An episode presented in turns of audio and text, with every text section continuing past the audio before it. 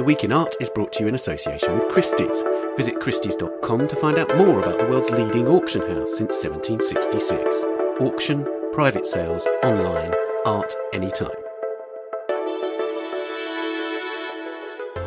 Hello and welcome to The Week in Art. I'm Ben Luke. This week would have been so called Giga Week with the major auctions of Impressionist, modern, and contemporary art in New York. Of course, they've been postponed, but are collectors buying art online instead?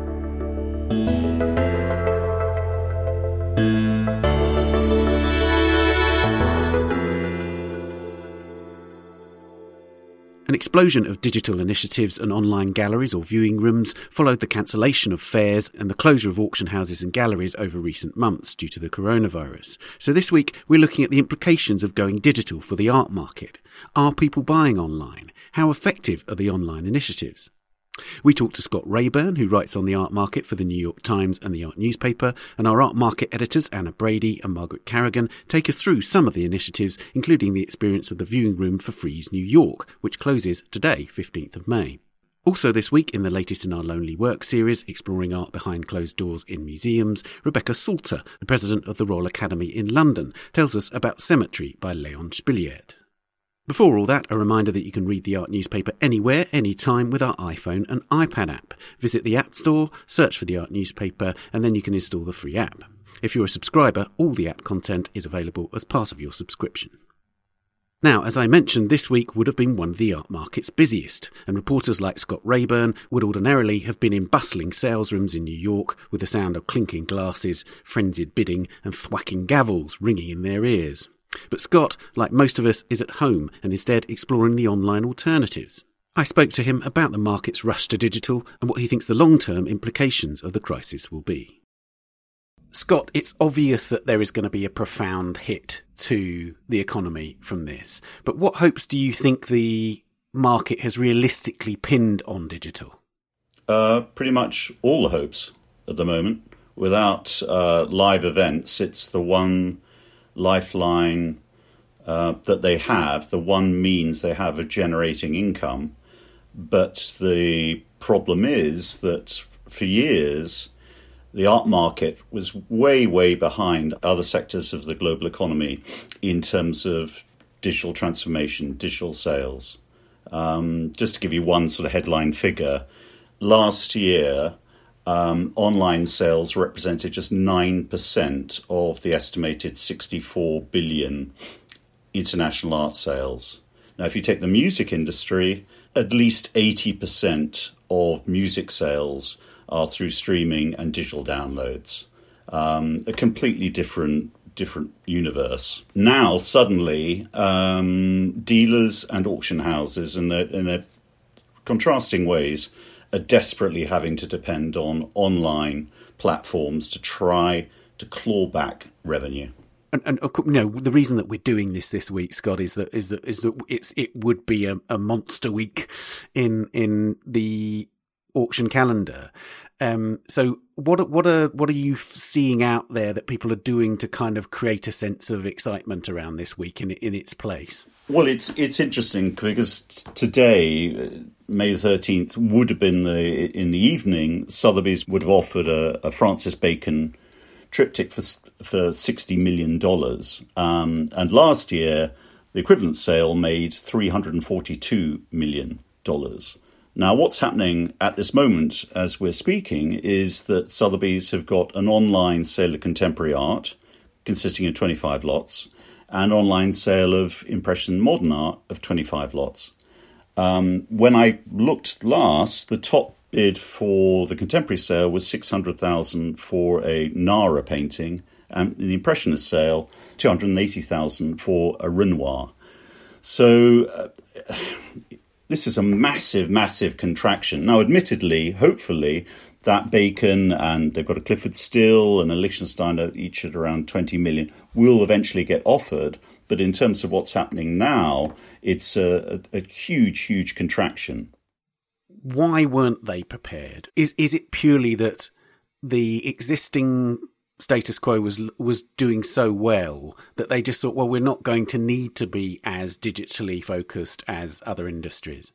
first thing is it's it's a very traditional industry. Even within the, the contemporary sector, you have these great big grand buildings that everyone's terrified to walk into.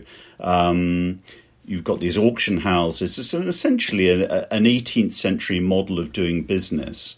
And even in the contemporary sector, these sort of 18th century ways of doing business have have remained pretty well unchanged. Um, the other problem, of course, is a is a sort of technical problem that that artworks are generally unique and they're generally horribly expensive. Um, and so it's not like buying a, a, a download or a, or a book from Amazon. These are unique objects. You're paying a lot of money for them, and people want to see them, and they want to have a discussion with a with with, with a gallery owner or an auctioneer about them. And this has always created a, a, a barrier to an exponential increase in, in, in online sales in this particular business sector. To what extent is it also about demographics in the sense that we hear a lot about the pursuit of new and young collectors? If there was a really critical mass of natively digital collectors, would that have made an enormous difference in terms of developing digital platforms more quickly?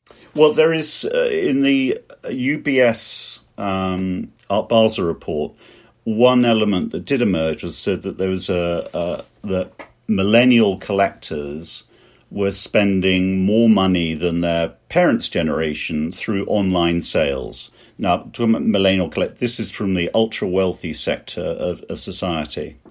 Um, I think one thing that has blindsided the growth of online sales of art is actually a very fundamental and profound change in consumer spending habits, particularly in terms, and it's a lot of people have written about it, and a lot of people are analysing it at the moment. The shift among millennials and uh, younger uh, uh, consumers towards experience rather than possession. So I think we have what we see here now is that actually younger people aren't that interested in owning art at all. And this has suppressed, I think, or dampened demand in the online sector because, of course, this is the generation that feels very, very comfortable about buying things online. And also, younger people just simply don't have as much disposable income as their parents. And art, as we've said before, is just very, very expensive. All of it's pretty expensive. Um, you know, I remember having a conversation with Sean Scully, and I, I, I mentioned him. Well, the problem with you famous artists, you, you don't produce enough inexpensive things for, for middle class people to buy. And he said, well, what are you talking about? I make prints are only ten thousand dollars. And I said, have you any appreciation of how much ten thousand dollars is to most people? And he didn't seem to have an idea about that. You talked about the, the, the thirst for experience there. And that's also crucial, isn't it, now? Because suddenly we're thrust into this position where experiential art has suddenly become difficult. I, I, I talked to Marina Abramovic last week, and we talked about about how suddenly performance art was fundamentally potentially unhealthy. That level of interaction with audience, and so that's very much a factor in all this as well, isn't it?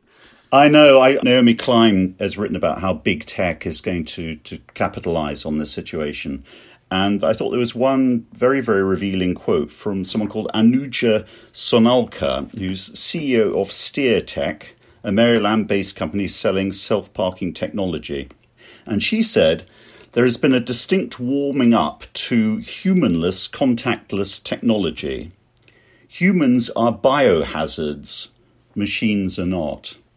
And the idea that every human being you see is a biohazard, I think, is going to have the most catastrophic effect on, on the art world, not in terms of the experience of artists being able to do works that involve participation and congregation, but just the idea that in any environment, the person in front of you could possibly make you die is making things very, very difficult for the creative industries.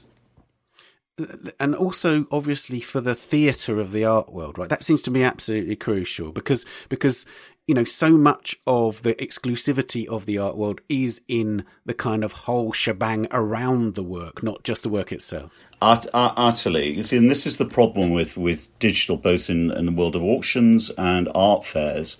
It's it's impossible to quantify, but um, it's the whole froth of going, particularly for a very wealthy person, of going to these events, getting into a VIP car, being seen going around the fair with your art advisor, meeting other very, very wealthy collectors, and you can say, Well, uh, I've got that, that green Koons. Oh, you've got the magenta one. Having conversations like that, going to dinners at the Three Kings or the, the Firehouse.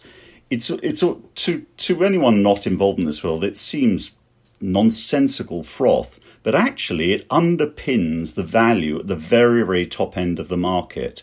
And if you skim away that froth, it's going to have really profound effects on the on the economics of the art world. In relation to all this, I'm wondering, you know, are we being overly pessimistic and are we thinking, look, the art world is full of creative people. There, there is now massive investment going into the digital. Are we underestimating the capacity of the art world to recover and find new idioms, new ways of doing things? In the sense there are three or four conversations going on there, and they're really fascinating subjects. Um, artists will con- carry on creating art, that will continue. But the way that people talk about digital transformation in the art world, the way it's reported, is inevitably a bias that going digital is very, very positive. But when you actually look at the numbers, um, they're really, really scary. I'll, I'll, give an example. I've actually, there's a company called Pi-eX who analyzes the data of auctions. Now, we can't we, we can't get data on sales, reliable data on sales from from art fairs um, or from dealers, but we can get verifiable data from from auction houses. And Pi-eX has analysed results from last year's auctions and compared it to this year. And what's particularly interesting is that overall April is is is emerging as the cruelest month because in April, for the first time ever, all the auctions were online. So you had essentially hundred percent online auctions. And April's an interesting month because it generally doesn't have the distorting outliers of major evening sales where things make tens of millions. So, in a sense, it's a sort of typical month for the auction world. Now, last April, the three main auction houses, that's Phillips, Sotheby's, and Christie's, took $585 million in their live auctions and online auctions as well. Now, this April, which is 100% online, they took 44 million. So that's down 92%. Now, that's a considerable, considerable hit.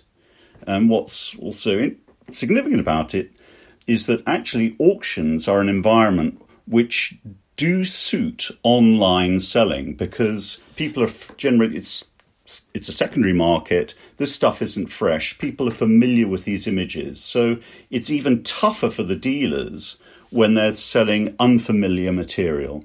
So the numbers are really pretty frightening.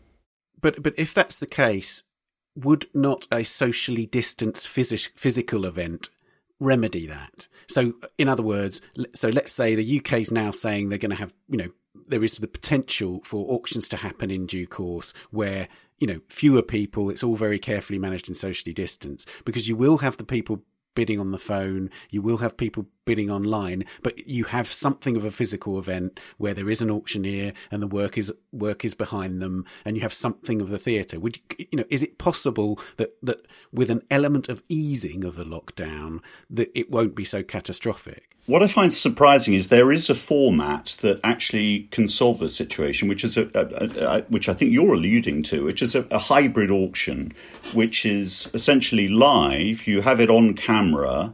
You have an auctioneer, and you have people taking telephone bids, and obviously the auctioneers taking online bids. But there's no one in the, the auction room.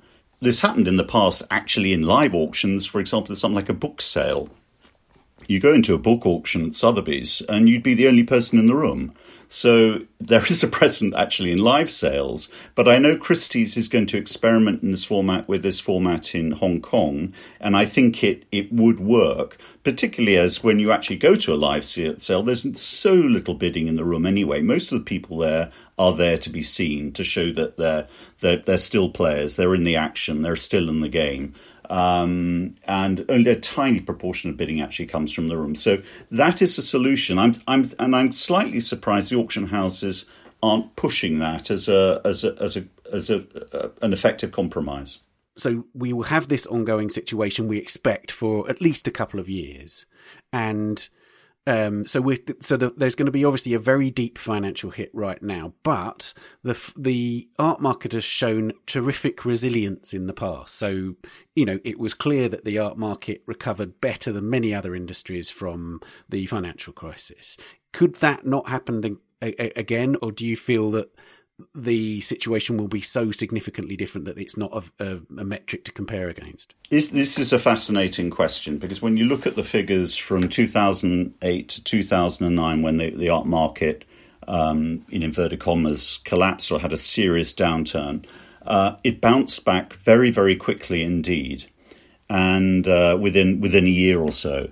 And the reason for that was that the central banks used quantitative easing and they took a great financial fire hose and sprayed liquidity at uh, the financial institutions.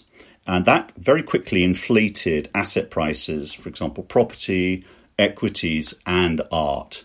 And so we that kick-started the boom again. Now, very little of that money actually trickled down into what we would recognize as the real economy, and it exaggerated financial inequality, income inequality, to a, to a, to a really concerning degree.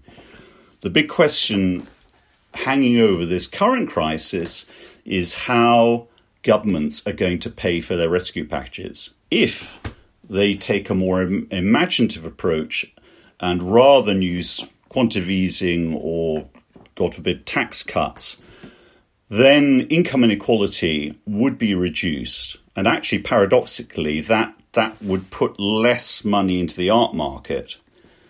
What we're seeing, though, for example, there's a fascinating podcast between um, the philosopher and neuroscientist Sam Harris and Andrew Yang, who is a, a Democratic um, candidate for the presidency. They discussed income inequality and the big choices facing America. And of course, if Trump wins in December, it's their view that their income inequality will, will, will really quite explode. And already the rescue packages that are devised by the US government, most of that money, vast majority, is going to big corporations. And that will give wealthy art collectors more and more money, and the whole thing could bounce back very, very quickly indeed. If, on the other hand, Trump loses the election and Biden were to win, then I think more social democratic and um, more more measured and a more evenly spread settlement might ensue, uh, and that would, interestingly, back up the the theory that pandemics generally reduce income inequality. But I noticed today in The Guardian that Thomas Piketty, who's the author of Capital in the 21st Century, he's unsure which way it will go. It's on a knife edge, whether income inequality will explode or there will be imaginative solutions to the settlement and money will be more evenly spread. If the latter happens, then actually that will, that will suppress prices in the art market. It's it's a it's a fascinating choice. One of the interesting questions will be if we get to a situation where there is a recovery to, let's say there's a positive recovery, things go better than uh, expected. To what extent digital will have an increased presence in the armory or whether it will go back to this kind of status quo before you know will it will will it be we, have learned a lot from that digital experience, but actually this worked better. Or do you, so? In other words, I suppose what the question I'm asking is: do, do you feel that we now face a future in which digital continues to grow and grow in the armory of auction houses and galleries, or do you think there is a possibility where it just it retreats back to a relatively insignificant role in all this?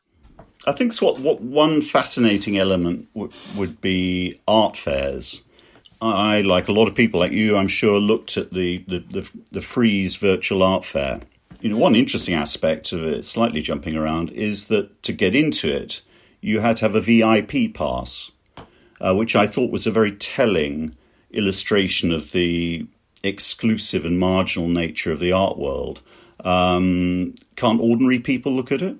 But apparently, you have to be a VIP to have a nose around. Uh, I thought that was that was quite telling. Anyway, once you get into got into the site, and I think my reaction slightly reflected. There was a, a, a, good piece by Tim Schneider who sat sort of side by side with a collector going through the fair. Interestingly, that collector bought three pieces, and they'd all been reserved beforehand. Right. What What was interesting about it is I couldn't really tell the difference between this is a, an art fair and an aggregator internet shopping site. You know, I felt at times so I could I could I could have been buying a shed or a rowing machine. It really didn't make that much difference. And as an experience, it was just really, really boring. Now, there are if you if you look at some of the viewing rooms that are being created, there are some quite imaginative solutions coming up. And it occurred to me that the art world is actually a small industry, which is why big tech hasn't really got involved. But it struck me that if someone really got hold of this ball and ran with it, who is very savvy in terms of tech, they could go to the, the these um, dealers and say, well, actually, if we're just going to have virtual fairs, which aren't really fairs, um, I can do something more exciting. And it struck me that the, the, the, sheer sort of dullness of these events is well, they're no they're not events, these virtual fairs. I think they're very, very vulnerable, and something very imaginative, much more imaginative, could be created, and very quickly. Um, the the hegemony of, of, of frieze and Art Basel could, could slip away quite quickly. And I think, secondly, I, I having spoken to dealers and spoken to to to um, people who construct these viewing rooms, I think dealers are realizing that when they're well designed, they do draw people in and are a very, very effective adjunct to when we finally get round to it again, going into a gallery and seeing the object in person and talking about it. Um, and so I, I, I, can see that this uh, refined and much more imaginative uh, approach to tech will actually augment the physical live aspect of certainly of gallery life and, and of auctions.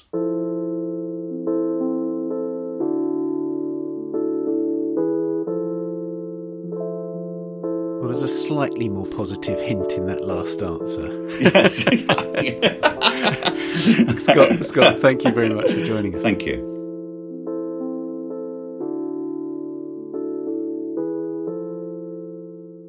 You can read Scott Reyburn's writing for the Art Newspaper at theartnewspaper.com or on the app.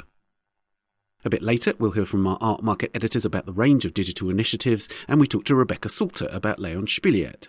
But first, here are some of the top stories on the website this week. The British government's roadmap to easing lockdown, first delivered in a pre recorded television broadcast by Prime Minister Boris Johnson on Sunday and followed up with a more detailed dossier on Monday, suggests that British auction houses and galleries could open as early as the 1st of June.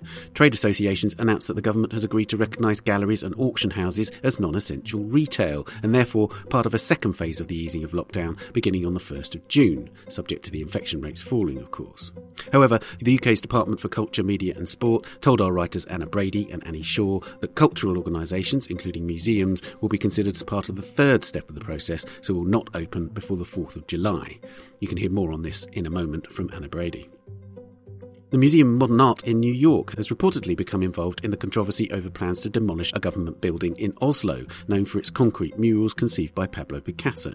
Gareth Harris writes that the Y Block is due to be demolished under government plans following a terrorist car bomb attack in 2011.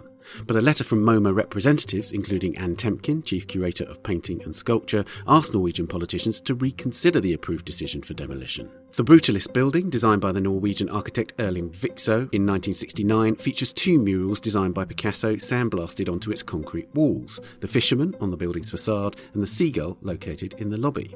They would be salvaged and relocated under the current plan.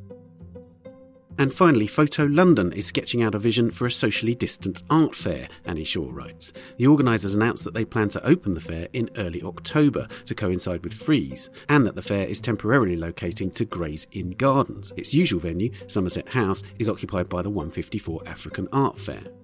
Gray's Inn Gardens is one of the largest privately owned gardens in London and would allow Photo London to construct a tent large enough to adhere to social distancing rules. Photo London's co founder, Michael Benson, says he's cautiously optimistic about his event happening in the autumn. You can read all these stories and more at theartnewspaper.com or on the app. We'll be back after this. The Week in Art is brought to you in association with Christie's. As collectors and art lovers increasingly look to browse and purchase online, Christie's continues to expand its online only auction calendar with two new sale offerings. Now open for bidding, bring craftsmanship into your home with The Collector, Christie's online sale of furniture and objects from the 17th to the 19th century.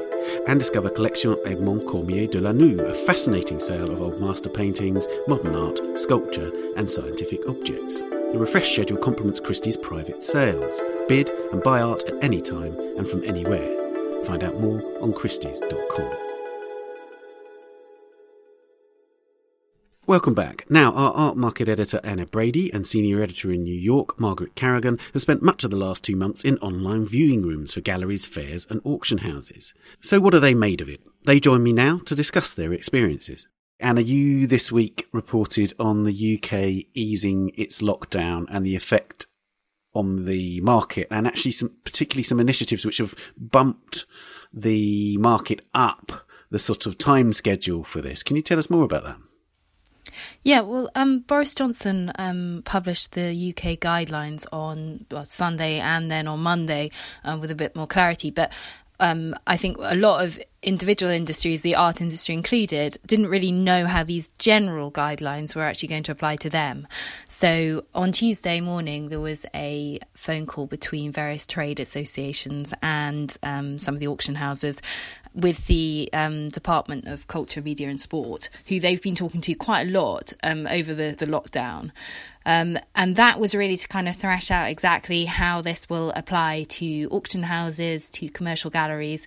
Um, they also actually ended up covering museums as well, just in terms of how what they might be able to do in terms of coming back into into action and possibly reopening. So, on that, it was established that the commercial galleries and the auction houses can start to re- reopen from June the 1st as part of, we're calling it stage two, with all the social distancing measures in place.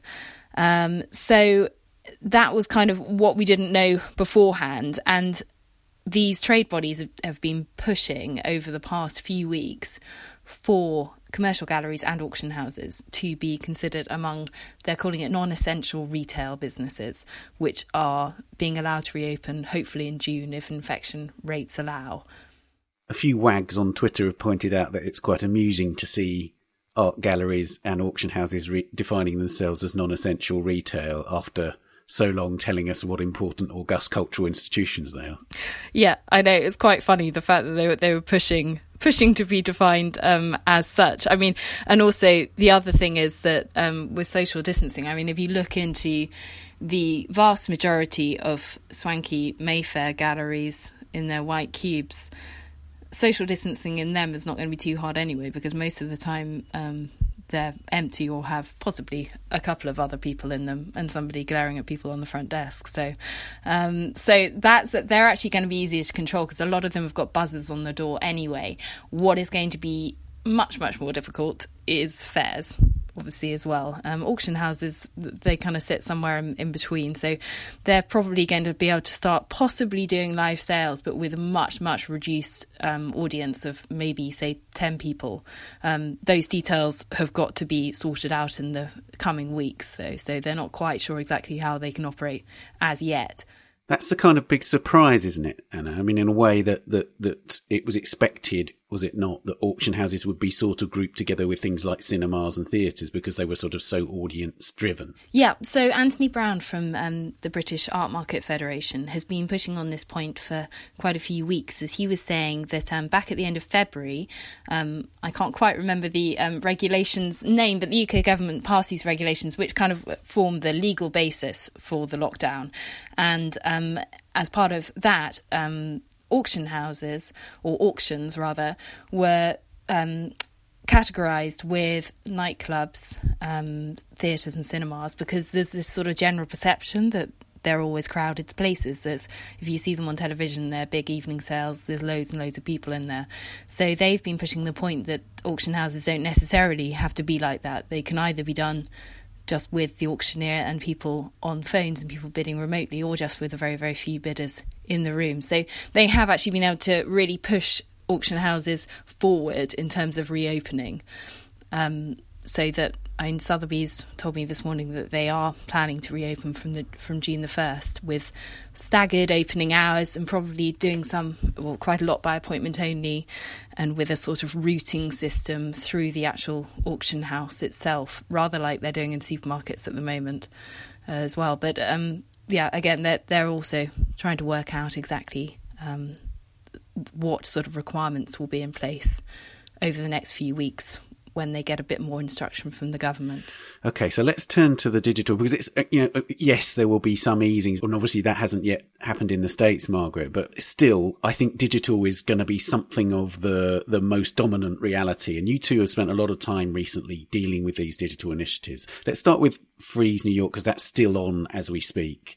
And, that viewing room obviously is is about as high profile as it gets. So, Margaret, you read a big piece about this. Do you want to do you want to tell me about your experience? I think what's really interesting about these online platforms is no matter how much money and tech you're kind of pouring into them, they are just kind of rudimentary. Um, online marketplaces and, and, and vastly behind the curve. Like my big takeaway from it was that I could, you know, when I was saying that like online shopping requires, you know, putting a bunch of stuff in your cart and then be like, oh, I don't want any of that.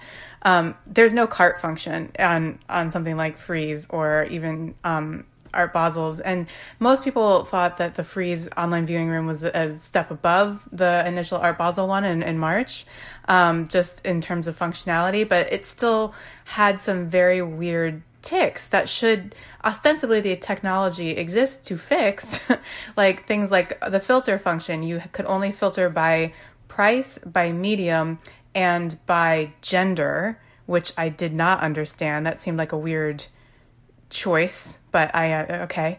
Um, um, and then on top of the price like really easy glitches that should have been caught i think way in advance is that when you're filtering by price if you're looking for works under $10000 works that were 100,000 euros were still coming up because they were in a different currency. I think it's difficult to compare the online viewing room experience to an actual fair in any any sense of the word because as much as the the quality of the work might even be there, the, the quality of the experience is so low. One of the things that Scott Reyburn just said when I talked to him about all this is that you know, it, it, it, the theatre aspect of the art world is so crucial. And one of the things that occurred to me as someone who doesn't spend a lot of time in these viewing rooms, is that there was none of that. It was very prosaic. Maybe that's what the galleries and the fairs want, and they've learnt that that's what the collectors want. But it seemed to me that it was it wouldn't hold you for very long. This experience, Anna, do you want to? What was your experience of that? It's really hard to try and get a sense of kind of anticipation an event about a website. I mean, you do feel for the fair companies um, with this. It's uh, how you how you keep people engaged, how you sort of keep that sense of momentum and maybe discovery um, when you're going through a website. I mean, there's no when you walk into a fair, there's a kind of there's a sense of um, starting somewhere and finishing somewhere. Whereas with this, it's sort of infinite. There's no end to it. Um, and it also doesn't lift you out of your everyday life. I find, you know, your the dog could still bark, your child could still come and interrupt you and want to go, want to want you to play with them. You're not lifted into that kind of glamorous sense of, of you know, just being in another world for a little bit, suspended in this um, lavish wealthy world for for all its faults um you know with the with the restaurants that go with it and everything else it it you just can't have that online um and it, to some extent, maybe that's to do with the fact that these are event companies. They're very, very good at producing live events like Frieze and Basel. That's what they do. Suddenly, they're expected to be brilliant um, digital companies as well. Um, and they're just learning. I mean, Victoria Siddall was quite um, open about the fact that the Frieze platform was something that was being developed anyway, but they kind of they've had to scramble it um, for this occasion. So they were lucky to have something to start with. But um, they made you know no bones about the fact that it is definitely still in in production. They're still developing it. They'll take it back after this is finished and develop it further. But yeah, it's definitely bringing up all of the flaws and quite how far we are behind, say, the fashion world.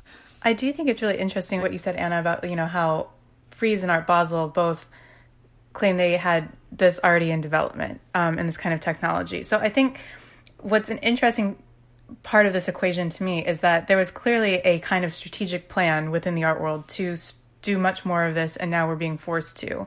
And there's been kind of a, a resistance to buying online for so long, um, at least in mass quantities, um, and now that's the only way to buy. So I I think what I take away from like this idea that everyone was already mid development on these platforms. And that's not just the fairs, that's places like Hauser and Wirth that was developing its own virtual reality software and virtual viewing platform, and all these other like mid tier galleries that are launching their own. Um, viewing rooms, which is basically like an updated website um, that has a little higher res uh, images on it, things like that. Um, I think there it, there is this question of clearly they knew they were going to need to start integrating this into their business model, but I don't know that they have struck on the audience for it or or the the quite right um, understanding of who uses websites to to buy already because I don't think it's their predominant client base now. That's really interesting. It was a question I asked Scott, which is this this idea that you know is there a, di- a more digitally native audience for buying art? So in a sense, is, is there anyone out there who's thinking, ah, at last, this is the most convenient way for me to buy art. I don't really like the atmosphere of galleries, but I like art and therefore finally this is their time, if you like. Is there any evidence that people, there is a younger perhaps audience that wants to buy art like this? I feel like at the lower kind of end of this of this market, there probably is. What I don't think they're going to be happy doing, and what I think is frustrating, is the fact that these um, all of these websites, you can't do like a buy now function. You have to click on the inquiry button, then send an email, and then you have to wait for the gallery to respond to you they might be very quick, but often um, they won't be, particularly say on an opening day if they're getting lots of inquiries. So you, it kind of t- like what makes for me what makes kind of e-commerce work is um, the instant nature of it, the fact that you can just click on it and buy it and get it sent to your home. At the moment, um, with this, you obviously have to inquire about it. You don't know the exact price, um, so all of these things which are so important for making, say, online fashion work very well, don't apply here. And then there's also the other, and this is just a logistical problem at the moment to do with coronavirus, is um, I think a lot of these pieces you won't be able to have it shipped to you for quite a long time because um, air freight is well shipping's much much reduced. A lot of the shippers have furloughed all their staff. Um, the cost of air freight has gone through the roof because there are so few flights and so few routes. Um, and you know anything that needs an export license, certainly from the UK, won't get it. So um, yeah, all of these sort of instantaneous instantaneous factors um, don't really apply for this. So it's got a few barriers. I don't know. What do you think about that, Maggie? Well, I think the yeah the the shipping issue is is a bear, but also probably temporary. But the buy now thing is, I think, a really big issue facing the, the pivot to online right now.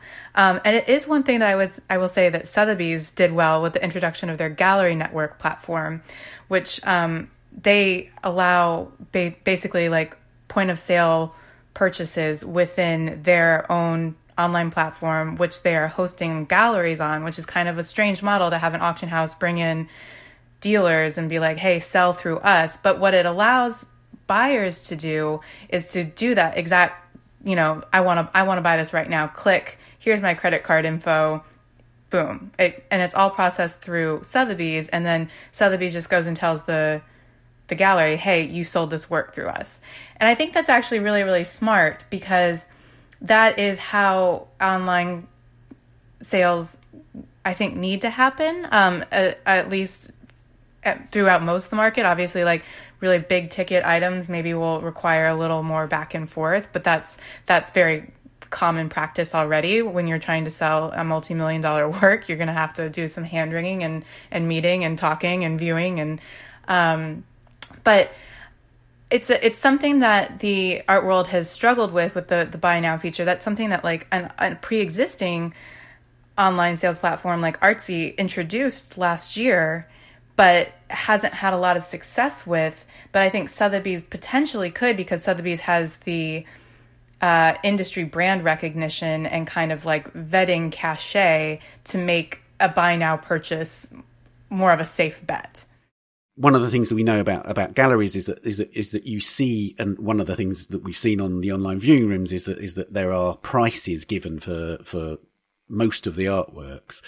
Um, but we also know that different prices, there are different discounts for museums, all that kind of stuff. But with auction houses like Christie's and Sotheby's, in a way, is it is it straighter in the sense that you know the the price given will be the price paid, or is it and therefore is that an advantage for auction houses in this sort of more impersonal world, or is that is that a, a simplification?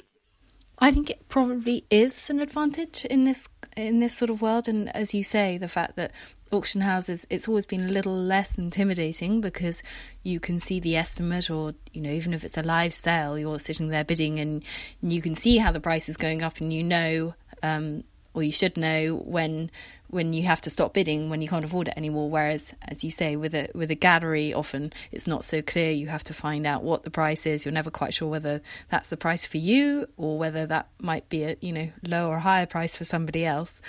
Um, so yeah, so I think it's possibly less intimidating. And the auction houses they've been doing this for ages and online instant online sales. So they do have you know they've got a really big head start with having done live bidding as well. So so yeah, I think you know they've been trying to kind of engender this um, this um, trust in buying online for you know 15 years probably.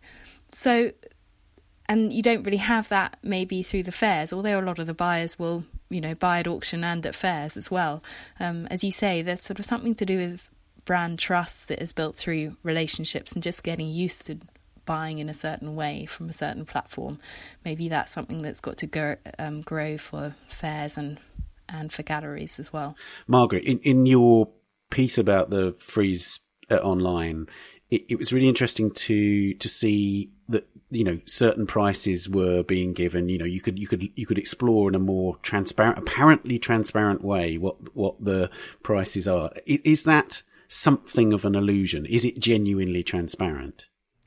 No. Um, I think there's a lot of people talking about how well, and, and this isn't a new conversation. This has been going on since the advent of, of selling art online um, over the past two decades. Um, the idea that there's some kind of like transparency by being able to purchase online or a more democratic field that allows more buyers to come in and, purchase artwork um, i think is has always been kind of a red herring. The the potential for it perhaps is there but you know um, only the auction houses are really the the bastions of of pricing um, and that's how kind of how the art world has always established the the value of, of works against this um, the prices that they're willing to publish and, and, and post in their sales. But um, now that you have it coming in to other spheres like the Frieze online viewing room, um, something that it's something that started also with uh, the Art Basel Hong Kong viewing room. In these online viewing rooms, the sale price is listed, and then you have to you know click to inquire. You can't buy it right then. The inquiry process is where any any number of transactions could start to occur. Like discounting and you know kind of going back and forth with the client about what what maybe they feel like they want to spend or if they're going to put an institutional collection and that that's like business as usual 100% for the art world. And then on the on the Frieze platform what i thought was so interesting is that once the work has sold you can no longer see the price it was listed for. It just says sold. So in the end that isn't offering any more transparency. They could ostensibly put whatever price they want on that work. Then whoever inquires about it, they could offer them another price, and then we'll never be the wiser for what it actually sold for. Um, but I do think that this kind of moment is bringing up some interesting um, dialogue around what it means to have price transparency in the art market, and that it's been um, kind of evidenced in a recent online sales platform that was started by this conceptual artist, Darren Bader, who is selling his own work and the work of about like 20 other mid career artists through their dealers on his website that he's created, and they are all the all priced um, as what they would have been for sale for ostensibly in, in a fair setting. And then that price is struck through and next to it is a price in red lettering and th- they're all discounted um, from anywhere between 30 and 90%. And so you can kind of see the arbitrariness of pricing and artwork within this really simple kind of tongue in cheek sales platform that he's created that is offering a lot of commentary on how business is done, but is also just a really good way to move some artwork in this particular moment.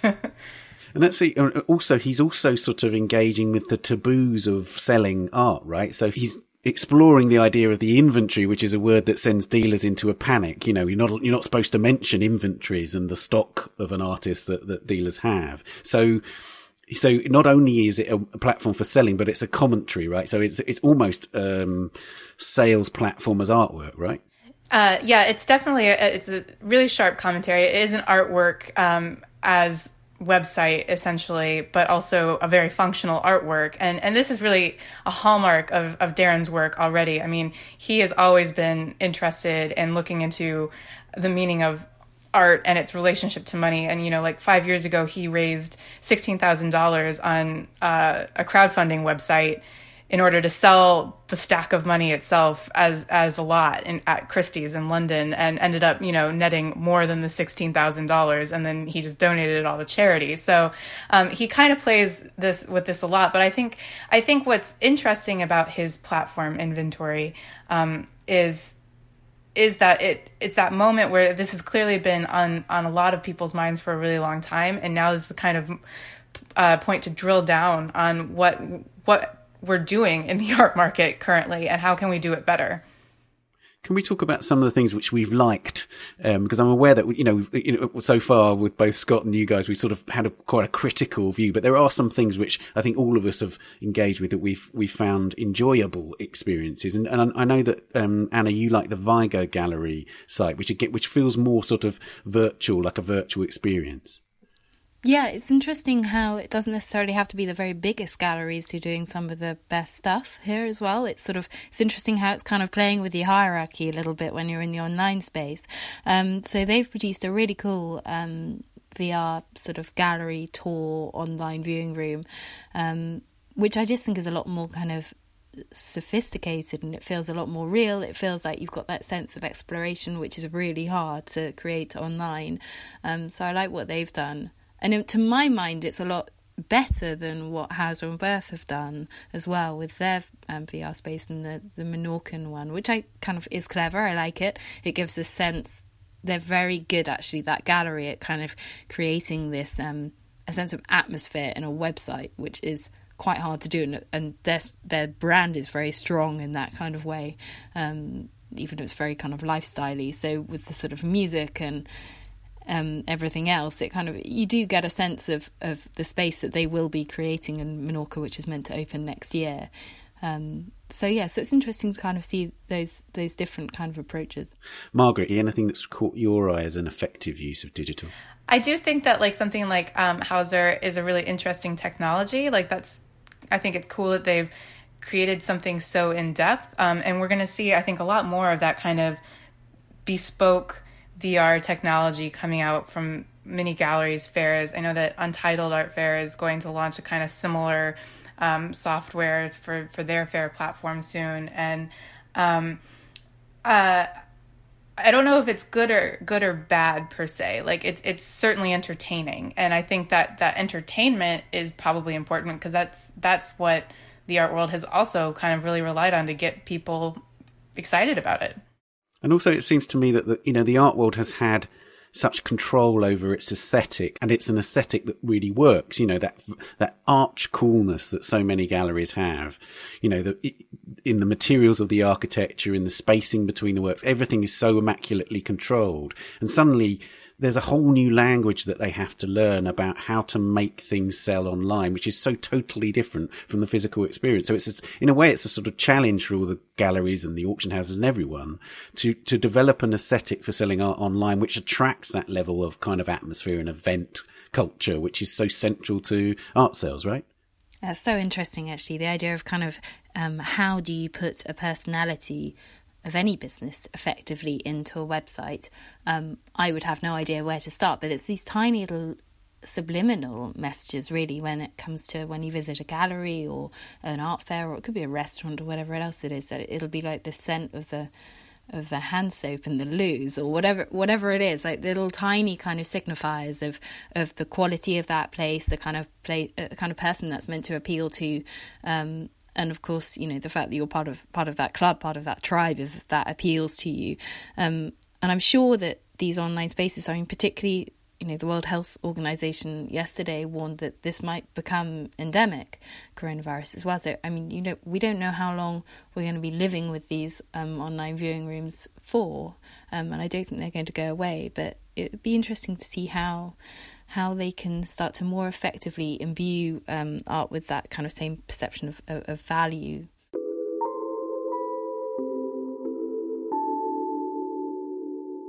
It's all very intriguing. Anna, and Margaret, thanks so much for joining us.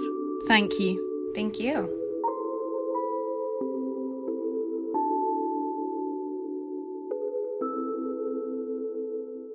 You can read Anna and Margaret's latest reports on the website and the app. And finally, this week, the latest in our series Lonely Work, in which we look at artworks in museums that have closed because of the coronavirus. This week, Rebecca Salter, the president of the Royal Academy, has chosen Cemetery by the Belgian artist Leon Spilliaert. The RA had opened a show of Spilliaert's work, the first ever UK survey, on the 23rd of February, but it closed along with the other UK museums a few weeks later. You can see an image of the work as we discuss it at theartnewspaper.com. Click on the podcast link on the homepage and look for this episode. But before we turn to the Belgian, I asked Rebecca Salter about the announcement that the Academy had cancelled this summer's exhibitions of Cezanne and Angelica Kauffman it feels to me as if we're we're we're involved in some extraordinarily complicated game of of 3D chess, and exhibitions are, are, deep frozen all over the planet, and it's going to be it's going to take a long time to unpick it and get all the exhibitions in the right place, and when we looked at both those exhibitions, it just became they were due to be here in the summer, and it it was a pragmatic decision, really. The institutions that have them at the moment, so the Kunstpalast in Dusseldorf, which has the Kauffman, and the Princeton Art Museum, which has um, the Cezanne, they'd only really had them open for a very short space of time. So it was a very sad decision because obviously you don't like to cancel exhibitions, particularly for the curators and all the staff who've been working so hard on them. Of course. And I have to say, as the first female president of the Royal Academy, there was going to be something rather wonderful about the opportunity to open the exhibition of Kauffman, who was a founding academician. I mean, the Royal Academy is in a unique position because while a lot of people listening to this will probably think the Royal Academy is publicly funded, I know people do, sadly. yeah, but so so um, you know, obviously that suggests to me that you're more precarious than other other public institutions. Is that the reality? Are there pros to your position as well as cons? The word I, that keeps going around my head in relation to the Royal Academy is plucky. And I think the fact that we've been independent for 252 years now means that um, we've met it, we've met various crises along the way, and we have found a way through them. And I think that does give us a certain amount of flexibility, and I think possibly we can take decisions quite quickly because of that. Um, but of course, it's still not easy, and we are losing, facing the loss of about a million pounds a month during closure. So it's profoundly uncomfortable. But you know, again, as I keep saying, you know, everybody's in it, and nobody, nobody has ever done this before. Now, one of the shows that you sadly had to close not long after it had opened was the Leon Spilliaert show, which was in the Sackler Galleries at the top of the, the yeah. building. Um, I, I, was amazed to see that it was only open for three weeks. For some reason, I had a, memory that it opened in January, but only, you only had a very, very small window in which to introduce it to the public. Indeed, indeed. So we're going to talk about one of the works that's in that show now, um, Cemetery, and I, am really interested why this image of, of all of them. yes. Can I say something about Spilliaert first? Yes, though? yeah, please I mean, do. this again is a, is another sadness that I'm dealing with. Um, about 30 years ago, I had a part-time job in a in a Bond Street gallery, and at lunchtime we would all sort of we were all artists who were working there part-time, you know, wrapping up paintings and whatever we were doing. And at lunchtime, we'd sort of wolf down our sandwiches and then fan out around the galleries to see what was on. And I can clearly remember walking out of the front door and looking across Bond Street. And while I'd been working in the morning, somebody had put a new painting in the gallery opposite. And I now, I, and I found out afterwards it was a Spilliaert, and I was drawn to it. I wish I could remember which one it was. And of course, it's embarrassing to say this, but pre-internet, it was very difficult to find out. You know, I deciphered the signature, and then there was nothing in English. And I, any Belgian I ever met, I'd asked about Spilliaert. I finally did meet a Belgian who sent me a catalogue, so I was thrilled at the idea that we'd have him in the Royal Academy. So it's desperately sad. Yeah, so why this picture? It's very interesting because when I when you asked me to do this, I was quite keen to talk about Spilliaert because I was quite I'm still quite interested in what it was about his work that drew me in. Um, I think there is um, an element in his sort of compositions which resonate with Japanese art, and of course, having spent a long time in Japan, I think that's probably why I was drawn to him. And then, of course, the other extraordinary thing is that they are about solitude and isolation, which, of course, is what we're all dealing with. So when I got the catalogue out, I immediately went to the ones that were my favourites before lockdown. But in the end, this was one of my favourites, but I ended up being drawn to this one. And I think it's partly because you almost feel as if you're inside looking out, and that's what we're all doing a lot of. That's right. Whereas my previous favourites were the ones at the end of Ostend Pier, which of course are profoundly plein air, outdoors, looking off into the horizon. Um, and this to me feels, I mean, it's not a very appropriate title, really, Cemetery, but anyway, it feels more like a lockdown view.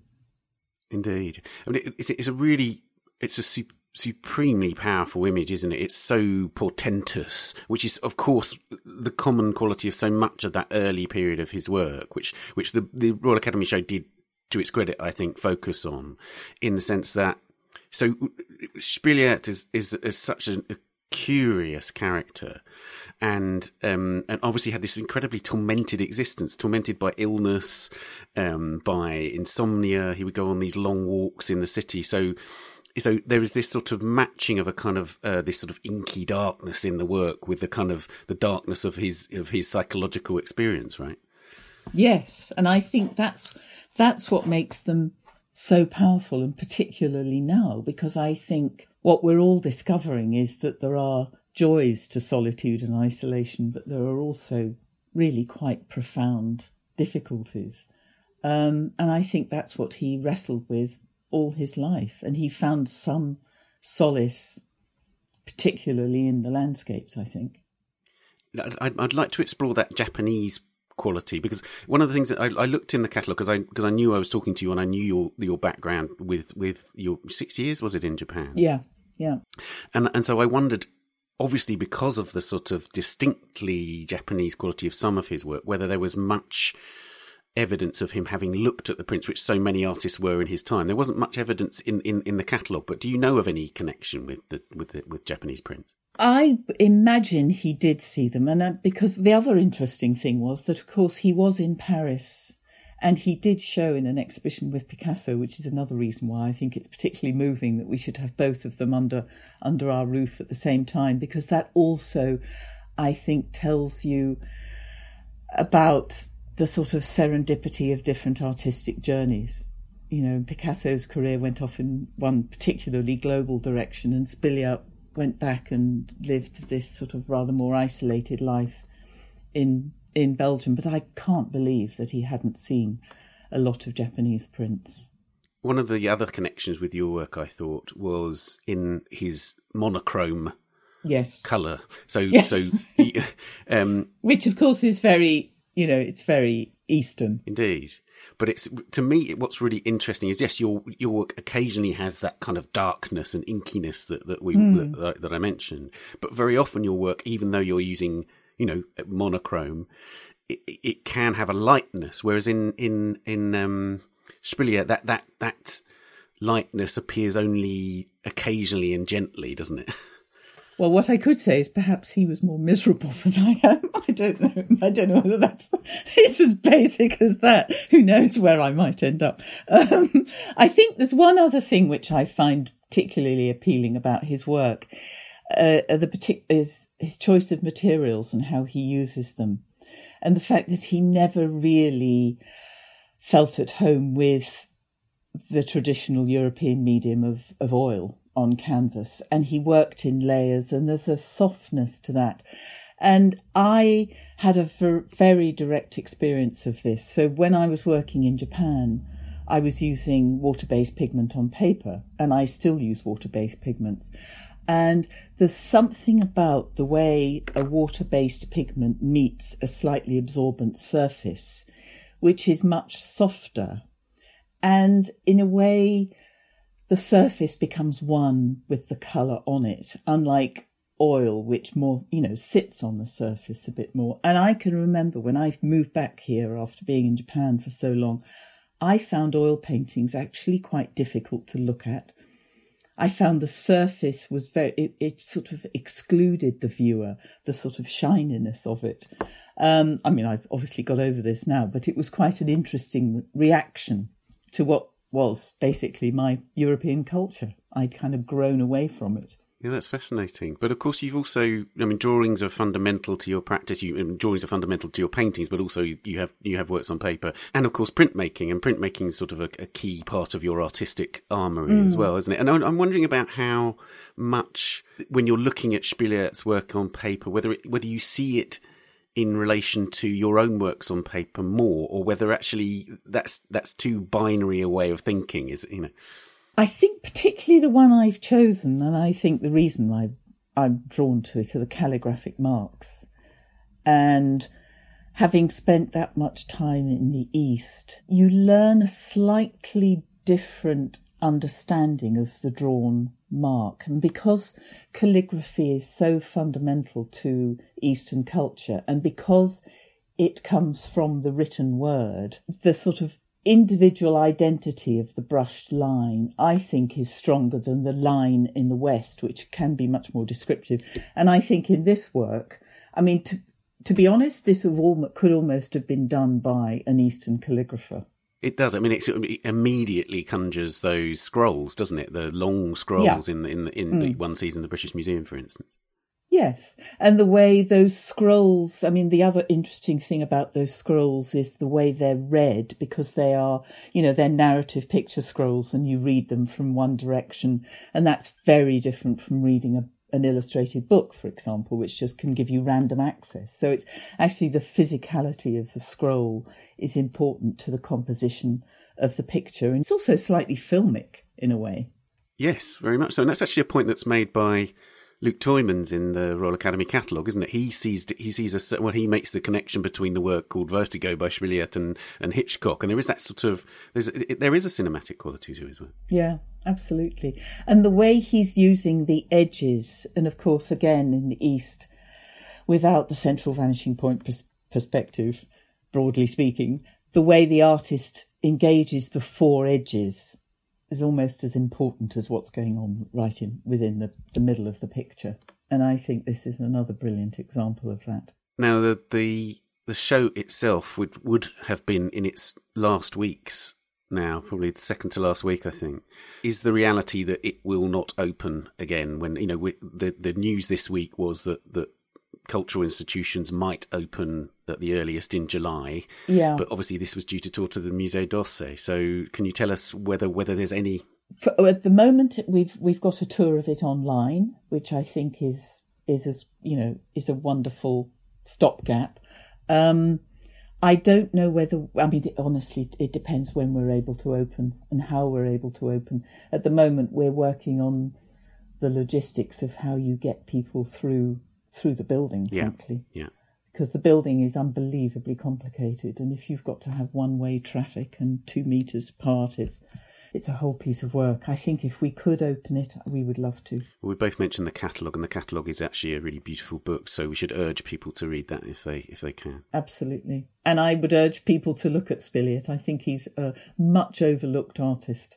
And what was interesting, I found in this in a short space of time, he was it was the exhibition was open. Um, I had a lot of comments from other artists saying God, I didn't, I didn't know about him. I'd never seen his work. So I think he is what's often called an artist's artist. Rebecca, thank you so much for talking to us about him. Thank you. See the online tour that Rebecca mentioned, visit royalacademy.org.uk. And just to say that after I spoke to Rebecca, the Royal Academy got in touch to say that the exhibition of Leon Spilliaert has been extended until the 20th of September, and therefore dependent upon government advice and museums and other arts organisations being able to open after the 4th of July, there is a possibility that it will open again. So fingers crossed. And that's it for this week. You can subscribe to the Art Newspaper at theartnewspaper.com. Click on the subscribe link at the top left of the homepage. And please subscribe to this podcast if you haven't already, and do give us a rating or review if you've enjoyed it. You can also find us on Twitter at Town Audio and on Facebook, Instagram, and Telegram. The Telegram invite code is at the top of our daily newsletters, which you can subscribe to at theartnewspaper.com. The Week in Art is produced by Julia Michalska, Amy Dawson, and David Clack, and David is also the editor. Thanks to Scott, to Anna and Margaret, and to Rebecca, and thank you for listening. We'll see you next week. Bye for now. The Week in Art is brought to you in association with Christie's. Visit Christie's.com to find out more about the world's leading auction house since 1766. Auction, private sales, online, art anytime.